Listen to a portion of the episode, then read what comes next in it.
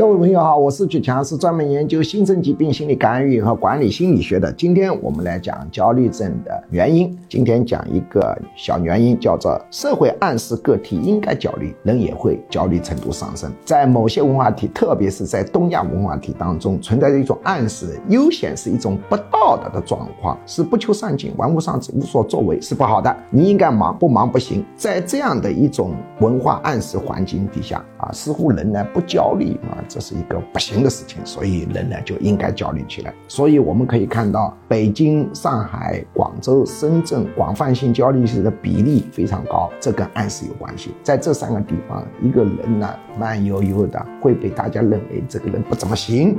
同时，某些大公司流行九九六加班文化，那么广泛性焦虑症的获得率就上去了。而且统计也发现，教师子女的孩子的焦虑症的比例也偏高，因为这些教师子女他在这种亚文化体当中被强烈的暗示啊，人要奋斗，人要紧张，人不紧张似乎是不好的。当然还有其他的社会暗示，当你处于的你的文化体或者亚文化体啊，它暗示啊似乎很紧张是好的，那么你就容易紧张起来。